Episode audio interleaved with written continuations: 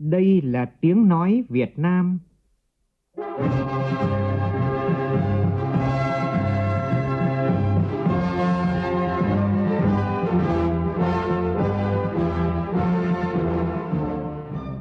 là tiếng nói Việt Nam, phát thanh từ Hà Nội, thủ đô nước Cộng hòa xã hội chủ nghĩa Việt Nam.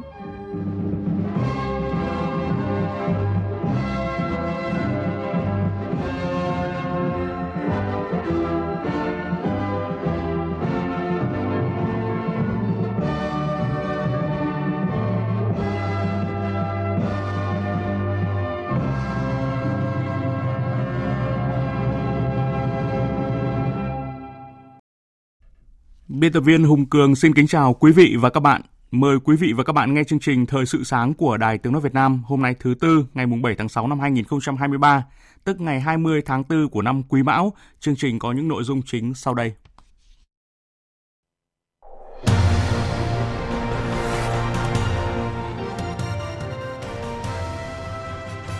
Thủ tướng ra công điện yêu cầu Bộ Công Thương khẩn trương hướng dẫn về công tác đàm phán giá điện đối với các dự án điện gió, điện mặt trời và thanh tra về cung ứng điện.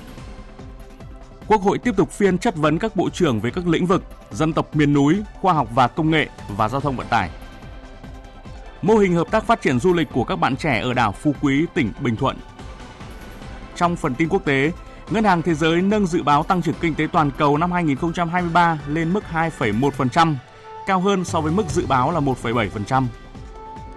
Quốc hội Bulgaria đã thông qua việc thành lập một chính phủ liên minh, chấm dứt cuộc khủng hoảng chính trị kéo dài 2 năm.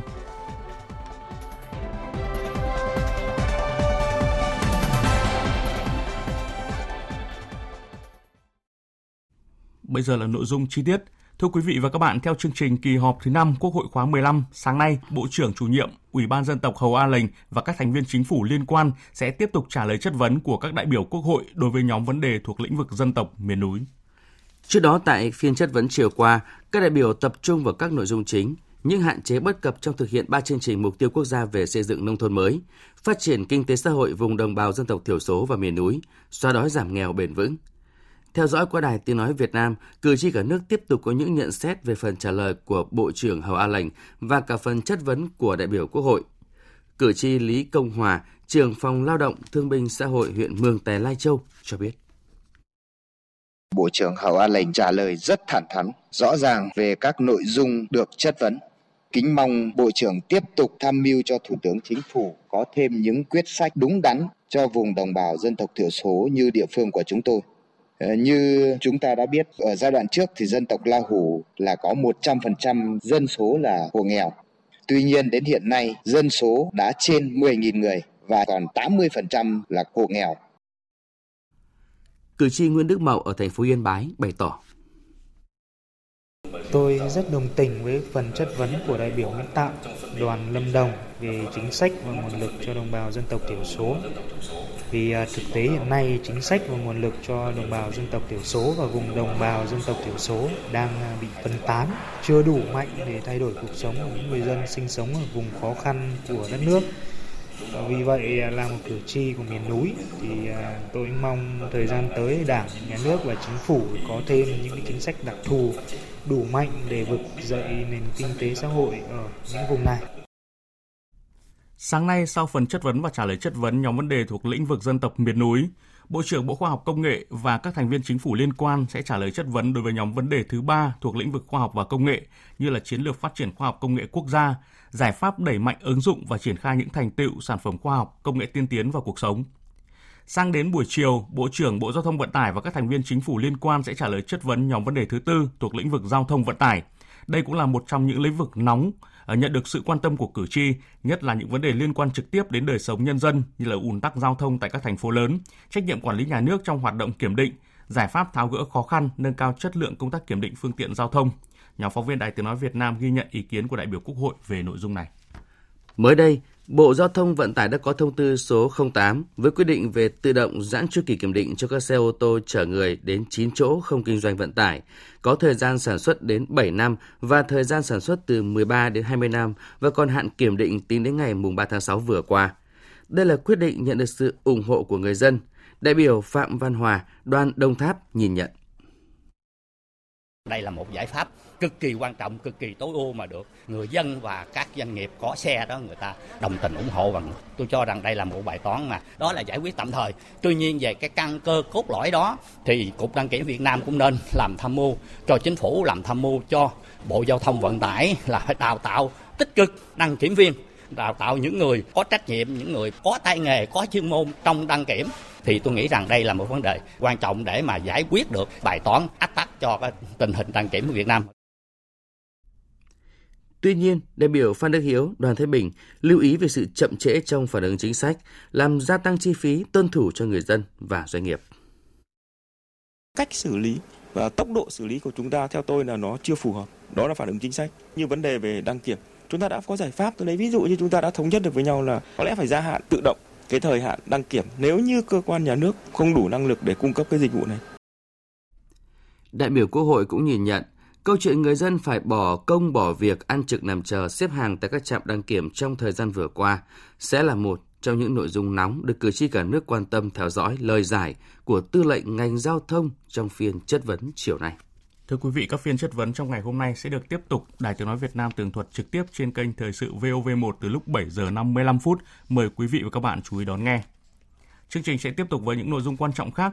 Thủ tướng Chính phủ vừa có công điện về việc thực hiện các giải pháp đảm bảo cung ứng điện mùa khô năm 2023, trong đó yêu cầu Bộ Công Thương khẩn trương hướng dẫn về công tác đàm phán giá điện trên tinh thần lợi ích hài hòa, rủi ro chia sẻ đối với các dự án điện gió, điện mặt trời hoàn thành trong tháng 6 này – đồng thời tiến hành thanh tra chuyên ngành về cung ứng điện.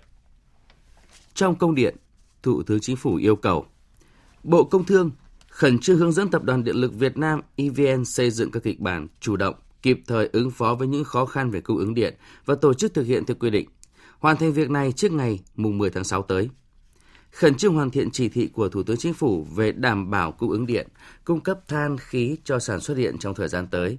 Báo cáo Thủ tướng Chính phủ trước ngày 15 tháng 6 nghiên cứu hướng dẫn xử lý dứt điểm theo thẩm quyền đối với các dự án điện gió, điện mặt trời đã thực hiện đầu tư xây dựng, khẩn trương hướng dẫn về công tác đàm phán giá điện trên tinh thần lợi ích hài hòa, rủi ro chia sẻ đối với các dự án điện gió, điện mặt trời thuộc diện nêu trên theo quy định, hoàn thành trong tháng 6 này. Ra soát quy định của pháp luật về điện lực để có hướng dẫn về đầu tư lưới điện truyền tải theo quy hoạch phát triển điện lực được duyệt, trong đó đẩy mạnh đầu tư theo hình thức hợp tác công tư yêu cầu Tập đoàn Điện lực Việt Nam tập trung huy động hiệu quả mọi nguồn lực, nỗ lực cao nhất trong chỉ đạo điều hành thực hiện đồng bộ, hiệu quả các giải pháp đảm bảo cung ứng điện. Khẩn trương chỉ đạo và trực tiếp tháo gỡ khắc phục sự cố các nhà máy điện, nhất là các nhà máy điện tại miền Bắc để đưa vào vận hành trong thời gian sớm nhất. Yêu cầu Tập đoàn Công nghiệp Than khoáng sản, Tập đoàn Dầu khí Việt Nam cung cấp đủ than khí cho các nhà máy điện theo đề nghị của EVN phối hợp chặt chẽ với EVN trong thực hiện các giải pháp đảm bảo cung ứng điện trong thời gian tới. Yêu cầu các địa phương thực hiện công tác tiết kiệm điện và thực hiện các kịch bản ứng phó với những khó khăn về cung ứng điện trong thời gian tới. Thủ tướng, giao Bộ trưởng Bộ Công Thương chỉ đạo thành lập đoàn thanh tra chuyên ngành về quản lý và cung ứng điện của Tập đoàn Điện lực Việt Nam từ ngày 1 tháng 1 năm 2020 đến ngày 1 tháng 6 năm 2023.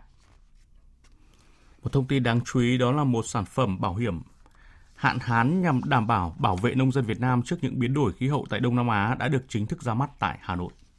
Bảo hiểm được phát triển trên nền tảng Hillrider, một công ty công nghệ bảo hiểm của Australia cung cấp các giải pháp bảo hiểm rủi ro liên quan đến thời tiết trong công nghiệp và các ngành dễ bị ảnh hưởng do khí hậu. Công ty M6 Việt Nam cung cấp dịch vụ này. Đây là loại hình bảo hiểm đầu tiên đối với hạn hán tại Việt Nam trong bối cảnh El Nino tác động kéo dài tại Việt Nam, đặc biệt ở các tỉnh miền Trung, nơi được dự báo có nguy cơ hạn hán lên tới 70 đến 80%. Bất kỳ doanh nghiệp, nông nghiệp, hộ nông dân nào có nguy cơ gặp phải tác động của hạn hán đều có thể sử dụng sản phẩm của bảo hiểm. Theo đó, nhà nông sẽ được hưởng bảo hiểm chi trả đến 75% giá trị nông sản. Ủy ban nhân dân thành phố Hồ Chí Minh vừa có công văn khẩn gửi các sở ngành quận huyện và thành phố Thủ Đức về tăng cường phòng chống bệnh tay chân miệng. Phóng viên Kim Dung thường trú tại thành phố Hồ Chí Minh thông tin.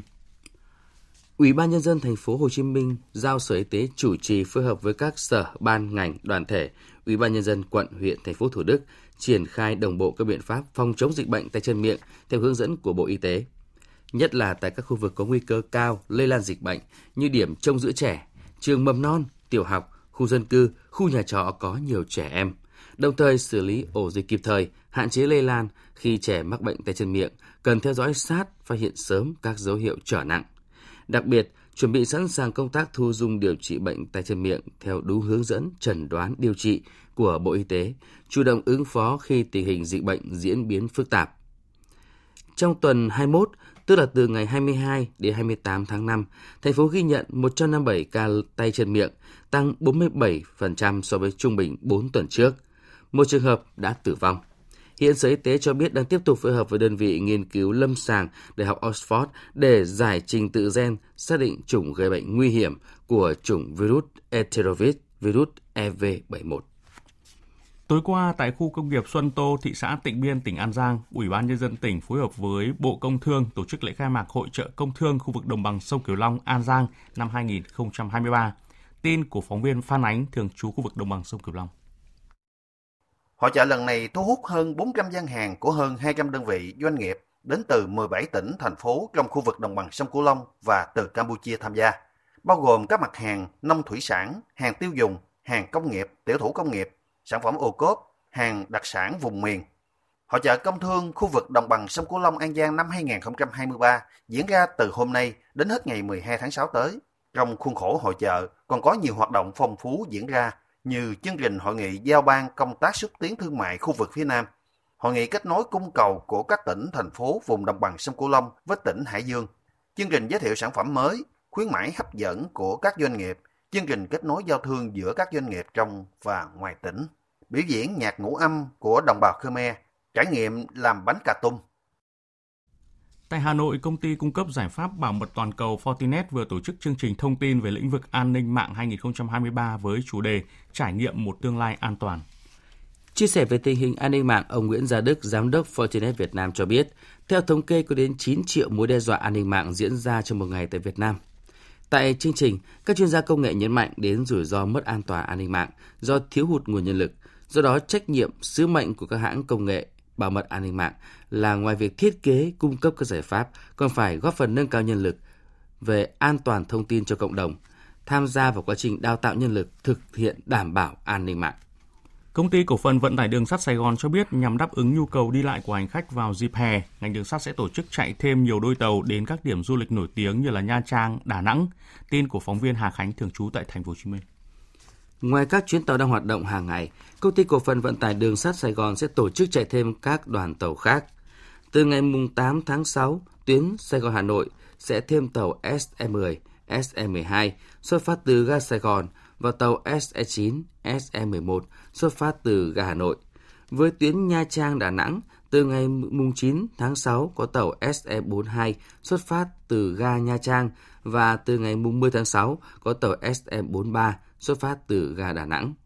Ngành đường sắt vẫn áp dụng nhiều chương trình giảm giá với nhiều nhóm đối tượng như thí sinh, tân sinh viên và tập thể. Thưa quý vị và các bạn, Phú Quý, huyện đảo của tỉnh Bình Thuận với diện tích chỉ khoảng 18 km vuông đang là điểm hút du khách trong vài năm trở lại đây. Để góp phần đưa điểm đảo này trở thành điểm du lịch hấp dẫn hơn nữa, các bạn trẻ ở Phú Quý đã thành lập nhóm ứng dụng công nghệ số để liên kết với các đơn vị tổ chức tour tuyến, nhóm khách gia đình từ đất liền ra đảo, kết nối các dịch vụ du lịch phục vụ khách. Phóng viên đoàn sĩ phản ánh. Sau hơn 2 giờ đồng hồ vượt biển, chiếc tàu cao tốc với gần 600 người, chủ yếu là khách du lịch, cập bến cảng Phú Quý. Trên cảng đã có nhiều bạn trẻ là hướng dẫn viên du lịch với trang phục quay in logo của các đội nhóm như Hồng Tranh Tour, Lang thang Phú Quý, Niềm nở đón khách. Em sẽ hỗ trợ tư vấn cho người ta những cái dịch vụ. Đầu tiên là vé tàu và xe, chỗ ngủ. Và những điểm check-in nữa thường thường là những cái nơi mà linh thiêng giống như là chùa Linh Quang hoặc là mộ thầy hoặc là núi Keo Cát. Bãi biển thì có rất là nhiều bãi biển đẹp như là Vịnh Triều Dương nè, bãi nhỏ, khe sung sướng, hồ vô cực mình cung cấp nhiều thông tin bổ ích về Phú Quý, người ta sẽ tìm tới mình và khi tìm tới mình mình sẽ giới thiệu về khách sạn của mình. Sau khi có khách sạn thì sẽ tiếp nối những dịch vụ khác như là ờ, xe máy, cano, bè, nhà hàng là lên các chương trình luôn 3 ngày 2 đêm đi đâu, ăn gì, buổi nào đi điểm nào, buổi nào đi điểm nào. Tất nhiên là cái liên kết các cơ sở dịch vụ khác là hỗ trợ lẫn nhau. Ví dụ mình full thì mình đẩy qua cho họ, họ full họ đẩy qua cho mình. Đó là cộng sinh, hai bên cũng có lợi. Anh Đỗ Thạch Thao có một nhà hàng ở Phú Quý cho rằng cùng nhau tham gia các nhóm hướng dẫn viên du lịch, nhóm kinh doanh dịch vụ ăn uống là cách tốt nhất để cùng phát triển. Tụi em đã có một cái nhóm để cùng nhau phát triển để cái nhà hàng và cái khách sạn ý tưởng trẻ mà thì nó cũng sẽ linh động hơn để phát triển cái uh, du lịch từ cái uh, phát triển về ý tưởng thì trong đó nó cũng có là uh, về các trang mạng xã hội này Chị Nguyễn Thị Nhuần, chủ cơ sở du lịch Bờ Cát Vàng ở thành phố Phan Thiết, thường xuyên đưa khách ra Phú Quý cho biết. Hòn đảo Phú Quý ngày hôm nay phát triển như bây giờ là có những cái phần đóng góp của các bạn trẻ. Ờ, các bạn lập những cái trang rất là uy tín để mà du khách ờ, dễ dàng tìm kiếm những cái điểm kết nối giữa ờ, người làm kinh doanh với lại người tiêu dùng không qua trung gian nữa. Đây là cái du khách họ đang cần. Anh Nguyễn Văn Linh, Phó Bí thư huyện đoàn Phú Quý cho biết, huyện đoàn đã kết nối các bạn trẻ với nhau trong các câu lạc bộ, các đội nhóm để vừa làm du lịch tạo công ăn việc làm cho nhau, vừa làm cho du lịch từng bước chuyên nghiệp hơn, góp phần xây dựng thương hiệu du lịch của đảo.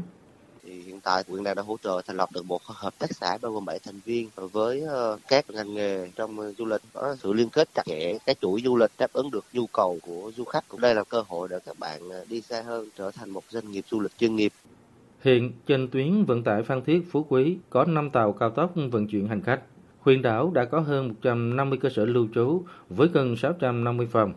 Các dịch vụ cùng với sự năng động sáng tạo, kết nối của các bạn trẻ ở đảo trong làm du lịch sẽ góp phần phát triển ngành du lịch ở huyện đảo này.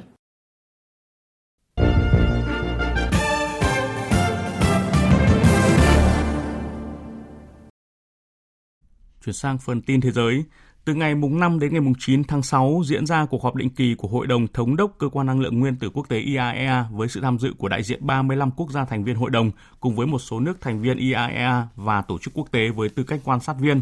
Đoàn Việt Nam do Đại sứ Nguyễn Trung Kiên, Thống đốc đại diện thường trực Việt Nam tại IAEA dẫn đầu, cùng sự tham dự của đại diện các đơn vị chuyên môn của Bộ Công an và Bộ Ngoại giao. Phóng viên Hải Đăng thường trú tại Séc thông tin. Cuộc họp Hội đồng Thống đốc vào tháng 6 năm 2023 diễn ra trong một tuần và tập trung giả soát, thảo luận các báo cáo năm của IAEA, gồm báo cáo thường niên, báo cáo về hợp tác kỹ thuật, báo cáo về thanh sát hạt nhân, để thống nhất, thông qua và đệ trình lên khóa họp lần thứ 67 Đại hội đồng IAEA vào tháng 9 năm 2023.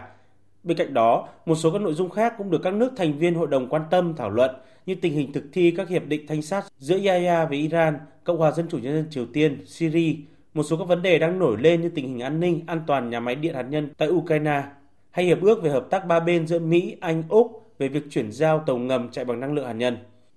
Tại cuộc họp này, Đại sứ Nguyễn Trung Kiên khẳng định chủ trương nhất quán của Việt Nam về ủng hộ chống phổ biến, tiến tới giải trừ hoàn toàn và triệt để vũ khí hạt nhân, nhấn mạnh yêu cầu cân bằng giữa ba trụ cột của hiệp ước, không phổ biến vũ khí hạt nhân, qua đó đề cao quyền của các nước sử dụng năng lượng và ứng dụng công nghệ hạt nhân vì mục đích hòa bình, trên cơ sở luật pháp quốc tế và nghĩa vụ đối với hiệp ước không phổ biến vũ khí hạt nhân.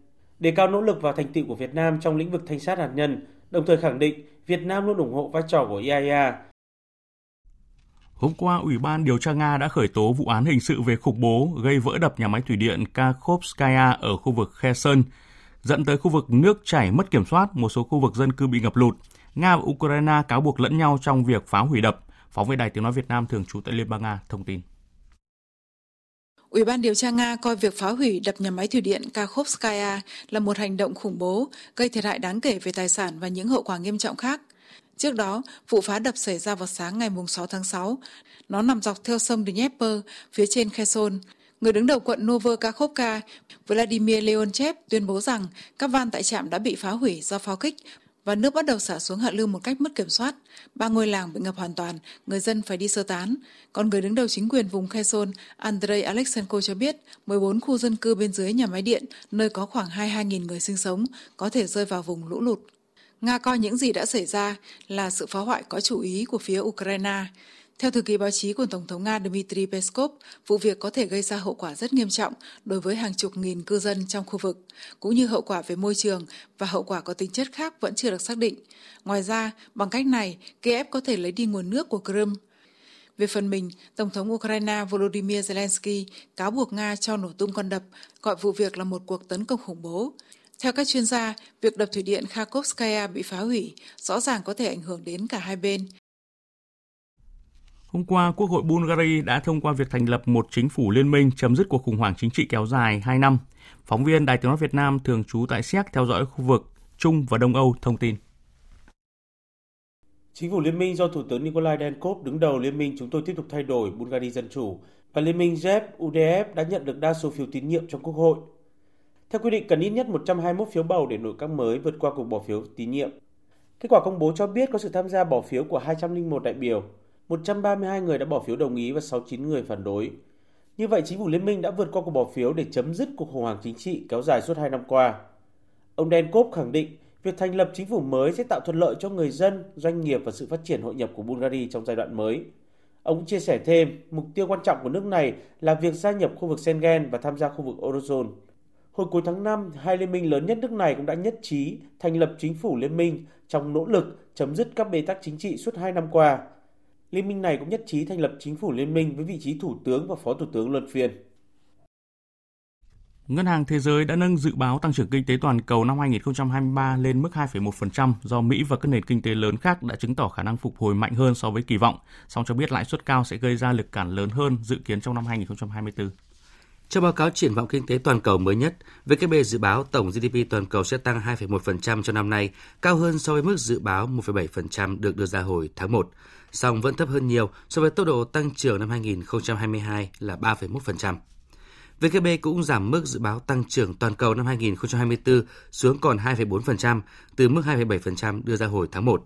Nguyên nhân là do những tác động của chính sách tiền tệ thắt chặt, nhất là tình trạng suy giảm đầu tư kinh doanh và nhà ở.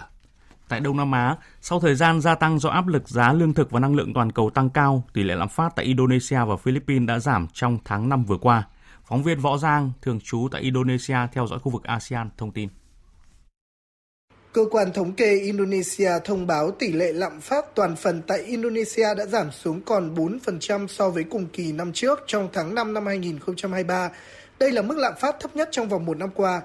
Như vậy đến nay lạm phát của Indonesia đã trở về phạm vi mục tiêu từ 2 đến 4% của ngân hàng trung ương và giảm sớm hơn dự kiến.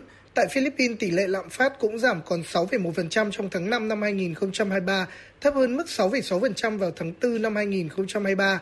Đây là tháng thứ tư liên tiếp lạm phát toàn phần tại Philippines giảm. Ngân hàng Phát triển châu Á tại Manila dự báo lạm phát trung bình tại Philippines có thể ở mức 6,2% trong năm 2023, trước khi giảm còn 4% vào năm 2024. Tiếp theo sẽ là một số thông tin thể thao.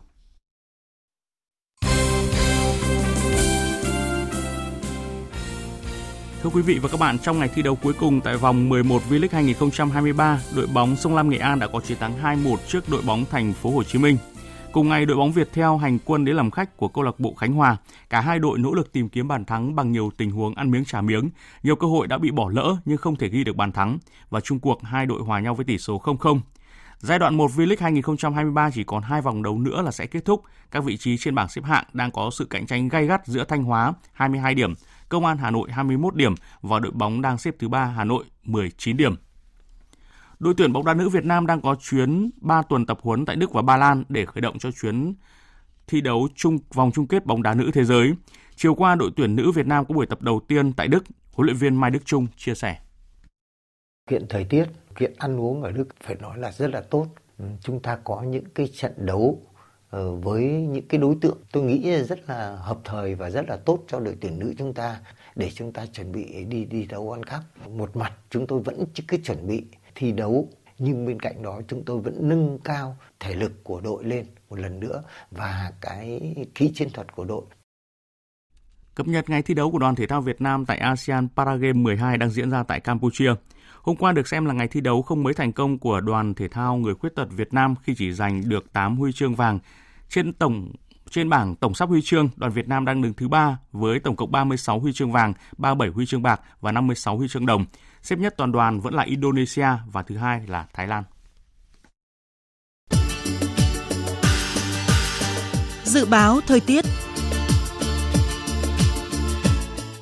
Phía Tây Bắc Bộ có mây, có mưa rào và rông rải rác, cục bộ có mưa vừa mưa to gió nhẹ, nhiệt độ từ 24 đến 34 độ. Phía Đông Bắc Bộ có mây, ngày có mưa rào và rông rải rác, đêm có mưa rào và rải rác có rông, cục bộ có mưa to, gió nhẹ. Khu vực từ Thanh Hóa đến Thừa Thiên Huế có mây, có mưa rào và rông vài nơi, riêng chiều tối và tối có mưa rào và rông rải rác, nhiệt độ từ 24 đến 35 độ. Khu vực từ Đà Nẵng đến Bình Thuận có mây, có mưa rào và rông vài nơi, riêng chiều tối và tối có mưa rào và rông rải rác, nhiệt độ từ 25 đến 34 độ. Tây Nguyên nhiều mây có mưa vừa mưa to, có nơi mưa rất to và rải rác có rông, gió Tây Nam cấp 2, cấp 3, nhiệt độ từ 20 đến 29 độ. Nam Bộ nhiều mây có mưa vừa mưa to, có nơi mưa rất to và rải rác có rông, gió Tây Nam cấp 2, cấp 3, nhiệt độ từ 23 đến 32 độ. Khu vực Hà Nội có mây, có lúc có mưa rào và rông, cục bộ có mưa to, gió nhẹ, nhiệt độ từ 25 đến 34 độ. Dự báo thời tiết biển Vịnh Bắc Bộ, vùng biển từ Quảng Trị đến Quảng Ngãi có mưa rào và rông rải rác. Trong mưa rông có khả năng xảy ra lốc xoáy và gió giật mạnh. Tầm nhìn xa trên 10 km giảm xuống 4 đến 10 km trong mưa. Gió đông đến đông bắc cấp 3, cấp 4. Vùng biển từ Bình Định đến Ninh Thuận có mưa rào và rông rải rác. Trong mưa rông có khả năng xảy ra lốc xoáy và gió giật mạnh. Tầm nhìn xa trên 10 km giảm xuống 4 đến 10 km trong mưa. Gió Tây Nam cấp 4, cấp 5. Riêng vùng biển Ninh Thuận cấp 5, có lúc cấp 6, giật cấp 7, biển động. Vùng biển từ Bình Thuận đến Cà Mau, vùng biển từ Cà Mau đến Kiên Giang có mưa rào và rải rác có rông. Trong mưa rông có khả năng xảy ra lốc xoáy. Tầm nhìn xa từ 4 đến 10 km, gió Tây Nam cấp 5, có lúc cấp 6, giật cấp 7, biển động. Khu vực Bắc và giữa Biển Đông có mưa rào và rông rải rác. Trong mưa rông có khả năng xảy ra lốc xoáy và gió giật mạnh. Tầm nhìn xa trên 10 km, giảm xuống 4 đến 10 km trong mưa. Gió Đông Nam đến Nam cấp 3, cấp 4. Khu vực Nam Biển Đông, khu vực quần đảo Hoàng Sa thuộc thành phố Đà Nẵng, khu vực quần đảo Trường Sa thuộc tỉnh Khánh Hòa và Vịnh Thái Lan có mưa rào và rải rác có rông. Trong mưa rông có khả năng xảy ra lốc xoáy và gió giật mạnh. Tầm nhìn xa từ 4 đến 10 km. Gió Tây Nam cấp 5. Vừa rồi là những thông tin dự báo thời tiết, bây giờ chúng tôi tóm lược một số tin chính vừa phát.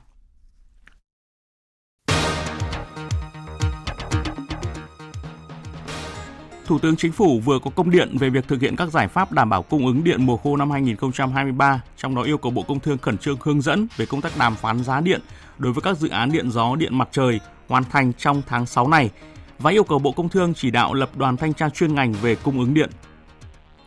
Theo chương trình kỳ họp thứ 5 Quốc hội khóa 15, sáng nay Bộ trưởng chủ nhiệm Ủy ban dân tộc Hầu A Lệnh và các thành viên chính phủ liên quan sẽ tiếp tục trả lời chất vấn của các đại biểu Quốc hội đối với nhóm vấn đề thuộc lĩnh vực dân tộc miền núi. Ngân hàng Thế giới đã nâng dự báo tăng trưởng kinh tế toàn cầu năm 2023 lên mức 2,1%, cao hơn so với mức dự báo 1,7% do Mỹ và các nền kinh tế lớn khác đã chứng tỏ khả năng phục hồi mạnh hơn so với kỳ vọng.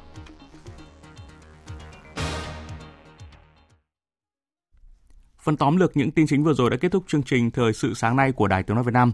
Chương trình do biên tập viên Hùng Cường biên soạn và thực hiện với sự tham gia của phát thanh viên Sơn Tùng, kỹ thuật viên Thế Phi, chịu trách nhiệm nội dung Nguyễn Vũ Duy.